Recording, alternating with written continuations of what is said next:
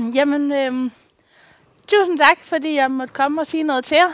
Nu har Claus jo øh, præsenteret lidt om, hvem jeg er, øhm, så det vil jeg egentlig ikke gøre så meget øh, yderligere i. Jeg er kommet her i kirken sådan omkring 10 år, tror jeg.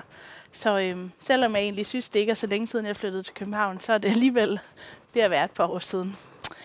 Ja, øhm, jeg har glædet mig rigtig meget til at være sammen med jer. I sommeren øh, 2020, der blev jeg færdig som øh, teolog, uddannet fra Dansk Bibelinstitut.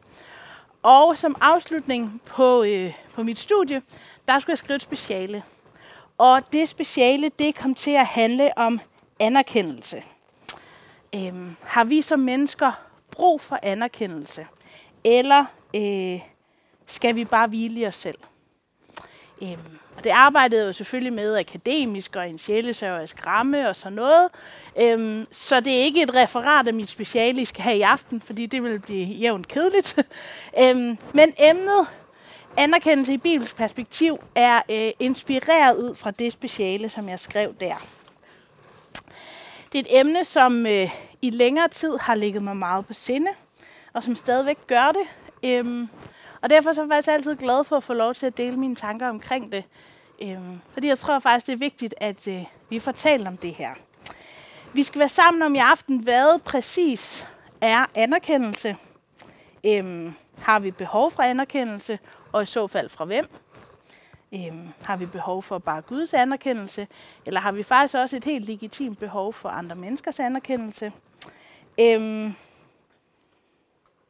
ja, anerkendelse det er et stort emne, og øh, jeg kommer kun til sådan lige overfladisk at berøre det i aften. Øhm, så jeg har lyst til at starte med at sige, at der kunne være sagt meget mere og meget andet. Og derfor så har jeg også tænkt, at øh, efter jeg har holdt mit oplæg her, så har jeg taget nogle refleksionsspørgsmål med, øh, som jeg har tænkt, at I skal snakke om i øh, nogle mindre grupper, for I ligesom forvent jeres tanker om det her emne. Øhm, fordi mine tanker er ikke sådan et facit, det er bare de tanker, øh, som jeg har gjort mig. ja. Så det gør vi til sidst. Inden øh, at vi sådan går rigtig i gang, så har jeg bare lige lyst til at lægge aften over i Guds hænder. Kære Gud far i himlen, jeg siger dig tak, fordi at vi kan være sammen her. Tak fordi at vi lige har fået lov at fejre påske. Og jeg beder om, at du vil give os en god aften, og du vil komme og være sammen med os. Jeg beder dig om, at du må give mig de ord, som du vil, at jeg skal sige. Amen. Før vi kan se på behovet for anerkendelse, så er vi nødt til at blive enige om, hvad anerkendelse det er for noget. Hvad præcis dækker det over? Og øhm, det er vi nødt til at blive enige om, fordi vi sådan i vores dagligdags sprog bruger øh, begrebet eller betegnelsen anerkendelse på lidt to forskellige måder, tror jeg. For det første, så bruger vi det ofte i en form, hvor det handler om, at vi anerkender hinanden for, hvad vi kan, præstationer, evner, måden vi ser ud på, øhm, forskellige ting, som vi er gode til, noget vi har gjort. Og den form for anerkendelse, det kunne man også øh, sådan for tydelighedens skyld vælge at kalde for ros. Øhm, ros handler ikke så meget om, hvem vi er som mennesker, men det handler om, hvad vi har gjort, hvad vi kan. Og min oplevelse er, at den betydning af anerkendelse, det er den, som vi, eller i hvert fald jeg selv, oftest tænker på, når jeg tænker på anerkendelse. Det er den form for anerkendelse, jeg er bedst til at give mine medmennesker. Det er det, der på en eller anden måde falder mig nemmest. Og jeg tror også, at anerkendelse indeholder det sådan lidt mere i gåsøjne overfladiske lag. Anerkendelse, det er også ros. Men samtidig så er anerkendelse bare så meget mere og så meget dybere. Øhm, og det er den sådan mere dybe anerkendelse, som er vores fokus her i aften. Og med det i mente, så kan man beskrive anerkendelse med det her citat. At anerkende, det er at respektere, at ære, at højagte, at betragte med glæde, at lytte med rummelig saglighed og ikke fordømmelse. Det er anerkendelse. Anerkendelse i sin dybeste forstand går ikke på præstationer, men at have et behov for anerkendelse, det er at have et behov for at blive set som det menneske, jeg er, uafhængigt af mine præstationer. Det handler om, at jeg har brug for, at mennesker omkring mig, de roser mig for mere end bare mine evner. Det handler om, at jeg har brug for, at de holder af mig og elsker mig og ser mig. Også i de situationer, hvor jeg ikke fortjener det. Også de tidspunkter, hvor jeg ikke har præsteret noget, som var værd at rose. Anerkendelse det kommer i mange former, men man taler om, at anerkendelse først og fremmest sidder i blikket. Det handler om øjnene, der ser. Det handler om, at vi ser andre mennesker, vedkender, påskynder, anerkender andre menneskers tilstedeværelse som dem, de er. Også før jeg øh, skrev mit speciale, har interesseret mig sådan på et personligt plan for det her emne. Og det har jeg, fordi jeg selv har mærket, hvor meget det her med jagt på anerkendelse, det kan fylde og har fyldt. Og det har også fyldt for meget. Det har været for betydningsfuldt for mig, hvad andre mennesker de tænkte om mig. Eller måske rettere sagt, hvad jeg forestillede mig, at andre mennesker tænkte om mig. Og ind i det, så var det råd, jeg fik altid. Louise, du skal hvile i dig selv. Hvil i dig selv. Lad være at tænke på, hvad andre tænker om dig. Det er lige meget. Skidt med, hvad de tænker. Behov for anerkendelse, det er på en eller anden måde ikke ønskeligt. Så når jeg i hvert fald forstået det, når det er blevet præsenteret for mig. Og ofte så er jeg sådan stået tilbage og spurgt mig selv, er det overhovedet muligt? Kan jeg bare hvile i mig selv? Det her billede, det er en tegner, der hedder Mette Drejer, der har tegnet til politikken. Og jeg synes sådan, sat på spidsen, ret godt det illustrerer, hvordan jeg i hvert fald oplevede, at verden omkring mig talte om anerkendelse og hvilket syn jeg skulle have på mig selv. Fordi hver især, så står vi der alene, individuelt, foran vores eget spejl, fuldstændig trætte til døde, og prøver at bekræfte og anerkende og hvile i os selv. For der er ikke andre til at gøre det. Jeg prøver hele tiden at bygge mig selv op. Og jeg synes, jeg genkender mig selv i det her. Jeg synes, jeg genkender mig selv i, at det ikke virker. Jeg mærker, at det her, det er ikke løsningen. Jeg tror, der er noget meget, meget godt og fint i at lære at hvile i sig selv til en vis grad. Og det er ikke mit anlæggende at anfægte det. Jeg synes bare ikke, der er meget, der tyder på, at det projekt det kan stå alene. Der er brug for noget andet og for noget mere. Og det var årsagen til, at jeg synes, jeg i mit speciale var nødt til at stille spørgsmålet. Kan det, kan det virkelig passe, at andre menneskers syn på mig ikke bør betyde noget? Er det rigtigt? Og det, som jeg så synes sådan fra et kristent synspunkt blev interessant, det er, hvad har Bibelen at sige ind i det? Har Bibelen noget at sige? Siger Bibelen noget som helst om anerkendelse? Hvordan taler den om mennesket? Hvordan taler den om, hvordan jeg bør forholde mig til mig selv? Bør jeg, frigøre, bør jeg frigøre mig fra det behov for anerkendelse, som jeg oplever, jeg har? har jeg alene brug for Guds anerkendelse? Eller er det faktisk også i orden, når jeg mærker, at jeg har brug for, at andre mennesker ser mig? Og de spørgsmål tror jeg bedst, vi får svar på ved at se lidt på, hvad vil det sige at være menneske. Og vi kommer til, hvad Bibelen siger. Men hvis man begynder med at se på, hvad psykologien siger om det at være menneske, så synes jeg faktisk, at det her virker til, at mennesket har brug for anerkendelse. Altså det at blive set og spejlet af andre. Det beskriver psykologien, det er det, der danner os som mennesker. Det vil sige, ved at andre ser mig for den, jeg er, så udvikler jeg min identitet og personlighed.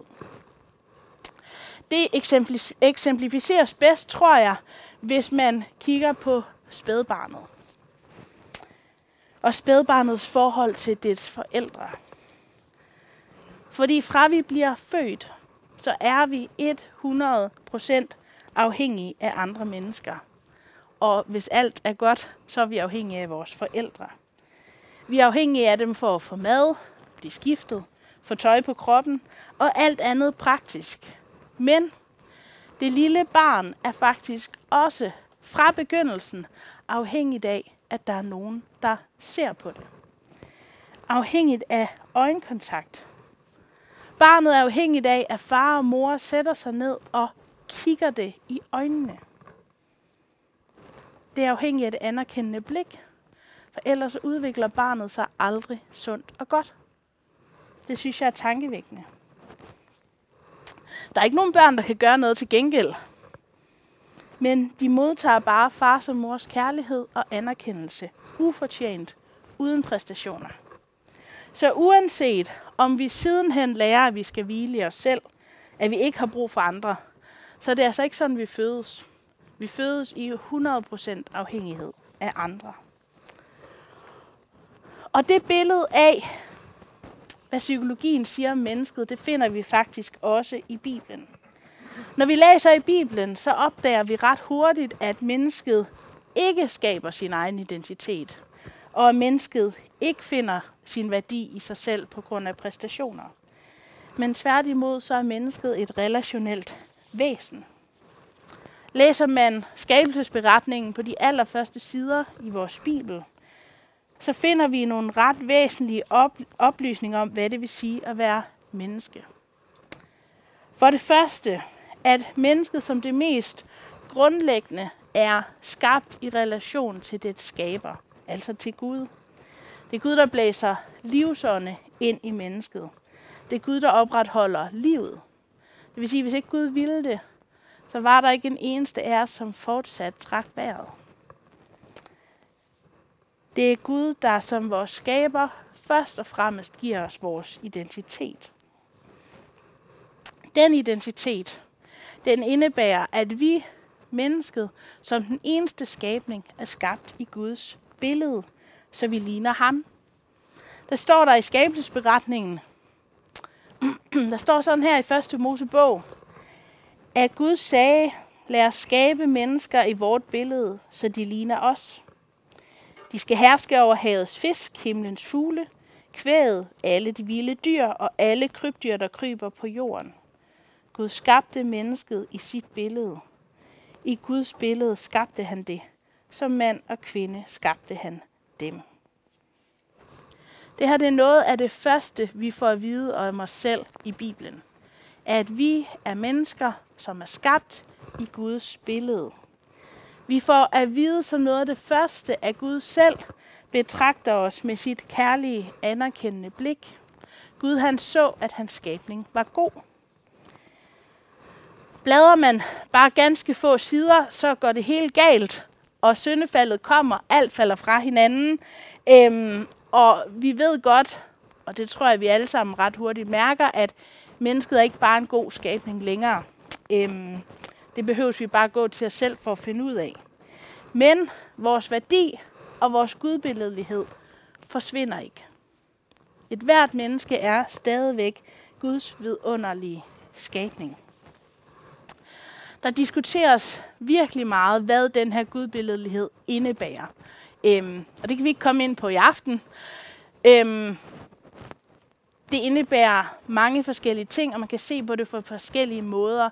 Men blandt andet tror jeg, at noget af det, det betyder, er, at vi er kreative, fordi vi ligner Gud, som er exceptionelt kreativ. Men det, der er vigtigt for os lige her i aften, det er, at jeg tror, gudbilledeligheden betyder, at vi også er skabt i relation, ikke bare til Gud, men også til nogle andre. Vi er også skabt i relation til vores medmennesker, til næsten. Når vi ligner en Gud, som er treenig, det vil sige en Gud, som i sig selv er relation mellem fader, søn og helligånd, så synes jeg, at det giver god mening, at vi har brug for relationer. At vi ikke kan nøjes med relationen opad til Gud. At vores identitet ikke kun dannes opad til Gud, men at den også dannes i relation til andre mennesker. Og at den anerkendelse, at vi bliver set i relationen til næsten, at det også er vigtigt for vores trivsel. Vi har brug for, at andre ser os. Og det har vi, fordi vi ligner Gud. Jeg ville være lige værdifuld, om jeg ingen relationer havde. Det tror jeg. Hvis ikke der var noget andet menneske i verden, der så mig, så ville jeg stadigvæk være et menneske med uendelig værdi. Men jeg tror også, at det er meget naturligt, at jeg ikke ville opleve mig værdifuld, hvis ikke der var andre mennesker, der så mig. Fordi jeg er skabt til også at dannes gennem relationen til mine medmennesker.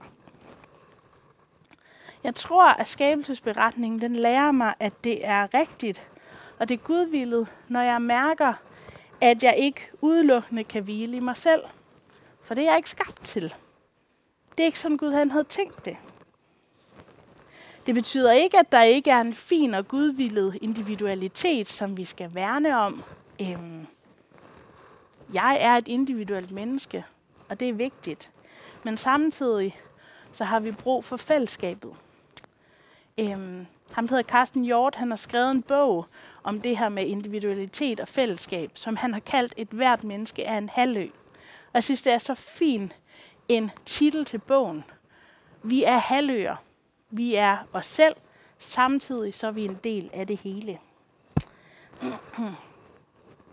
Jeg tror, det er enormt vigtigt, at vi ikke negligerer det her behov for menneskelig anerkendelse. For konsekvenserne ved at gøre det er ret store. Fordi hvis vi negligerer, at vi har behov for hinanden, at vi har behov for at blive set af hinanden, så kan vi også komme til at negligere konsekvenserne af manglende anerkendelse. Og konsekvenserne af manglende anerkendelse er ret store. Fordi der, hvor mennesket ikke anerkendes, der opstår der skam. Ødelæggende skam, som fortæller mig, at jeg er forkert som menneske. Hvor skyld sådan, hvis man stiller det meget groft op, hvor skyld groft sagt fortæller mig, at jeg har gjort noget forkert, så fortæller skam mig, at jeg er forkert. Skam, det er oplevelsen af ikke at være værdifuld. Oplevelsen af, at hvis de andre i fællesskabet fandt ud af, hvordan jeg i virkeligheden er, så ville de udstøde mig fællesskabet. Så ville de ikke have fællesskab med mig længere. Det er skammen. Skyld og skam tror jeg kan være svære at skelne fra hinanden, og de optræder også nogle gange samtidig, men ikke altid. Det er ikke sådan, at bare fordi mennesket skammer sig, så er der også nødvendigvis skyld. Det kan der være, men det er ikke nødvendigvis på den måde. Skyld og skam, de er lidt som to søskende, der sådan, når man lige først kigger på dem, måske ligner hinanden. Så lærer man dem at kende, og så finder man ud af, at det er ret væsentligt, at man behandler dem på to forskellige måder. Fordi skyld skal mødes med tilgivelse, og skam skal elskes og anerkendes væk. Det er sådan med skyld, at den kan zones, den kan tilgives, og så forsvinder den. Så er den der ikke mere. Når det gælder skyld over for andre mennesker, så står vi tilbage med konsekvenserne af skylden. Vi står også tilbage med, at det ikke er sikkert, at det menneske, jeg er skyldigt over for, eller som er skyldigt over for mig, at det er et menneske, jeg skal have relation til længere. Men selve skylden, den kan tilgives, og så forsvinder den. Og når det handler om skylden over for Gud, så har vi lige været samlet om den i sidste uge. Vi har lige været samlet om, at Kristus han har sonet skylden fuldstændigt.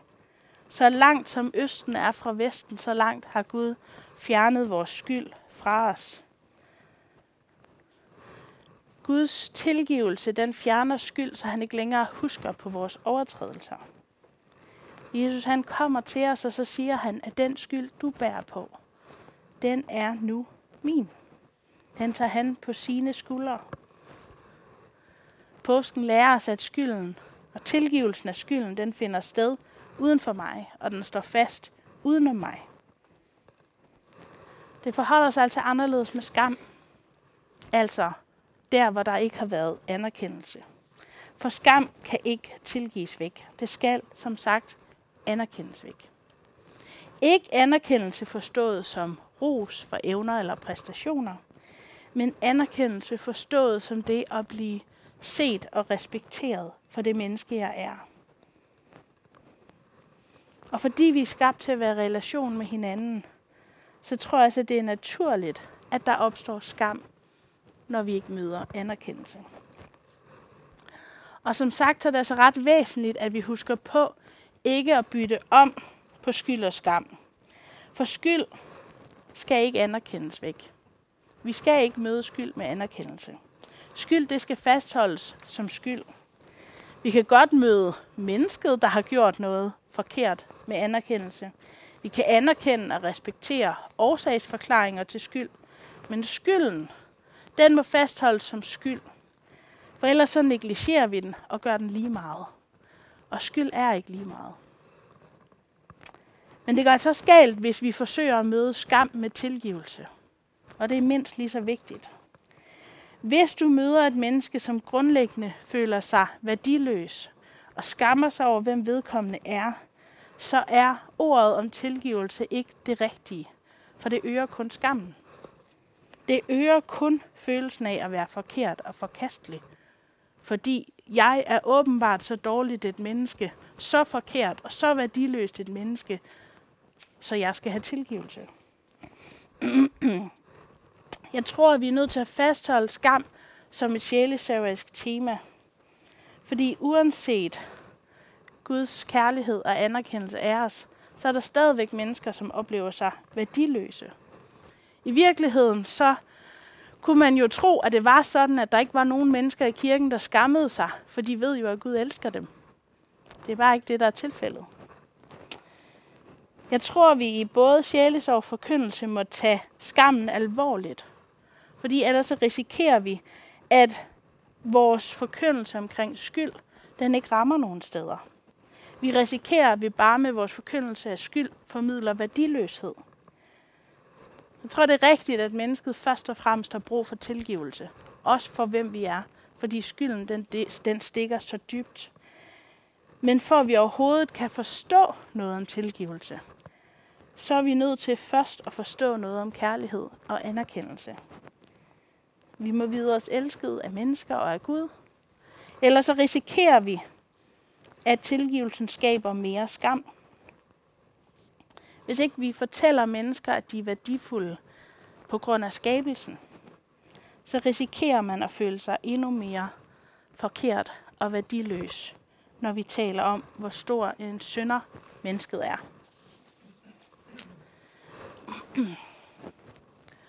Selvom jeg altså mener, at øh, vi helt legitimt har et behov for anerkendelse, så synes jeg alligevel ikke helt, at vi bare kunne tale om anerkendelse, uden også lige at adressere afhængighed af anerkendelse.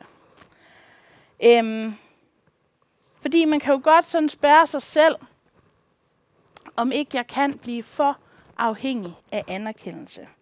Fordi bliver jeg ikke fanget, hvis jeg hele tiden har brug for andres anerkendelse? hvis det bliver for altafgørende for den måde, jeg ser mig selv på, hvad andre tænker om mig. Og det tror jeg faktisk er rigtigt. Jeg tror, der er noget væsentligt i det. Vi kan blive for afhængige af anerkendelse. Især fordi halvdelen af det, jeg forestiller mig, at andre tænker om mig, det med garanti ikke er rigtigt. Jeg tror i virkeligheden slet ikke, folk de bruger så meget tid på at tænke på mig, som jeg tror, de gør. øhm, de har nok i virkeligheden noget meget bedre at beskæftige sig med. Øhm, jeg har bare lyst til kort at sige to ting i forbindelse med det her med at være afhængig af anerkendelse. For det første, så tror jeg ikke, vi kan blive for afhængige af Guds anerkendelse. Vi kan ikke blive for afhængige af at blive set af Gud og mødt af Gud. Den anerkendelse, som vi kan komme til at lægge for meget vægt på, det er menneskers anerkendelse. Vi kan få et sådan forhold til menneskelig anerkendelse, at vi bare lader andre vade hen over os i, i jagt på, at de skal kunne lide os, at de skal anerkende os. Jeg tror, vi kan gøre os for afhængige af den overfladiske, rosende anerkendelse. Øhm, måske fra mennesker, som vi ikke engang kender. Dybest set så er det jo ligegyldigt, hvad kassedamen nede i Netto, hun tænker om mig. Det må hun jo sådan set selv om. Det er ikke det, der skal betyde noget. Jeg tror altså for det andet, at det er den her rosende anerkendelse, som vi først og fremmest kan blive afhængige af. Den anerkendelse, som ikke går på, hvem jeg er, men på, hvad jeg kan. Fordi det lægger vægten på den gode præstation. Og det kan få for stor betydning for mig og for min identitet. Det skulle jo gerne være sådan, at selv når jeg ikke præsterer, at så er jeg stadigvæk i stand til at se mig selv som et værdifuldt menneske. For det er jo ikke altid, jeg præsterer. Min identitet, den skal ikke være afhængig af, at jeg anerkendes for, hvad jeg gør. Men jeg tror faktisk, at den er ret afhængig af, at jeg anerkendes for, hvem jeg er. Jeg har været lidt inde omkring det her med Guds anerkendelse. Og jeg kunne godt tænke mig sådan som det sidste punkt her i aften, at gå lidt mere ind i Guds anerkendelse. Jeg tror, vi har en rimelig fornemmelse af, hvad vil det sige, at vi anerkender hinanden. Det, at vi ser hinanden og respekterer hinanden. Men hvad vil det sige, at Gud anerkender os? Hvad er Guds anerkendelse af os? Og man kan sige, at den kommer til os på to planer. For det første, så kommer Guds anerkendelse til os på frelsens plan. Helt simpelt, at Gud frelser os. Gud han ser os, han ser, at vi har brug for frelse, og han rækker den til os. Sådan som en far og en mor ser det lille spædbarn, og elsker det uafhængigt af præstationer, og på trods af gråd og besværligheder. Sådan elsker og anerkender Gud os.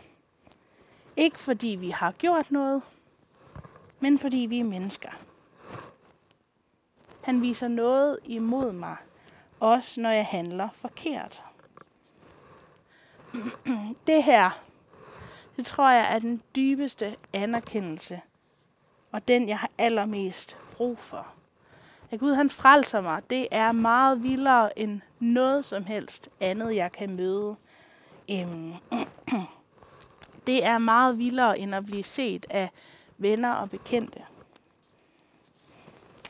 Men Gud han anerkender ikke kun gennem frelse. Jeg har været lidt inde på det. Gud han anerkender også på skabelsens plan.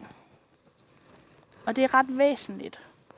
Jeg synes, det er ret væsentligt, at et hvert menneske er anerkendt og set af Gud, alene fordi det er skabt. Uafhængigt af, om det menneske vil have med Guds frelse at gøre. Uafhængigt af, om et menneske vil kendes ved Gud, så vil Gud kendes ved det menneske. På skabelsens plan, der ser Gud os og har omsorg for os. I Matteus evangeliet, der kan vi læse om liljerne på marken og spurvene. De bekymrer sig ikke om, hvordan de får tøj på kroppen, eller om de får noget at spise. Og alligevel, skriver Matthæus, så er selv ikke Salomon i al sin pragt klædt som en lilje. Og der er ikke en spur, der falder til jorden, uden at Gud han ved det. Og så skriver Matthæus, at vi er meget mere værd end spurve. Det er Guds anerkendelse af os. Han ser os, ser hvad vi har brug for, og så sørger han for os. Vi har en Gud, som uafhængigt af vores forhold til ham, tæller vores hovedhår. Så opmærksom er han på os. Og jeg tror faktisk, det er lidt væsentligt, og det var noget af det, jeg særligt var inde på mit speciale, at det er lidt væsentligt, at vi får talt om Guds anerkendelse på begge de her planer. At vi fastholder, at Gud ikke kun anerkender og ser mennesket i frelsen, fordi hvis Gud kun anerkender på frelsens plan, så ser Gud kun det frelste menneske.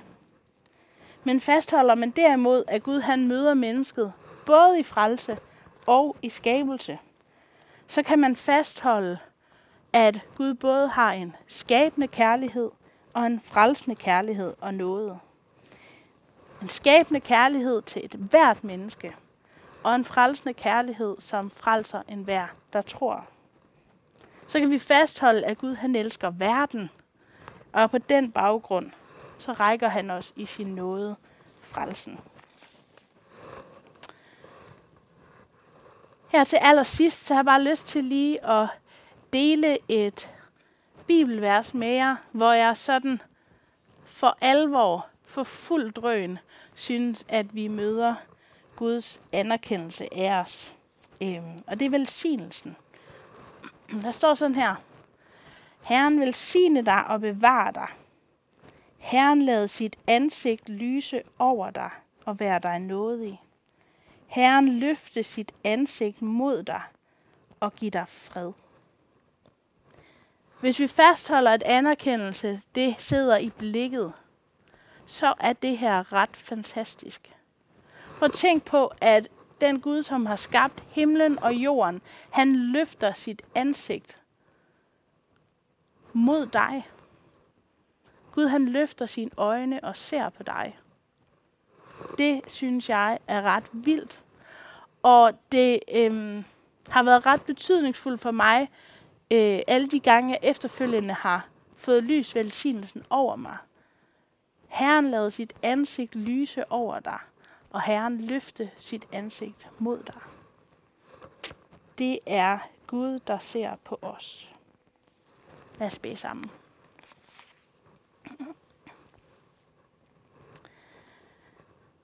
Kære Gud, far i himlen, tak fordi du ser på os.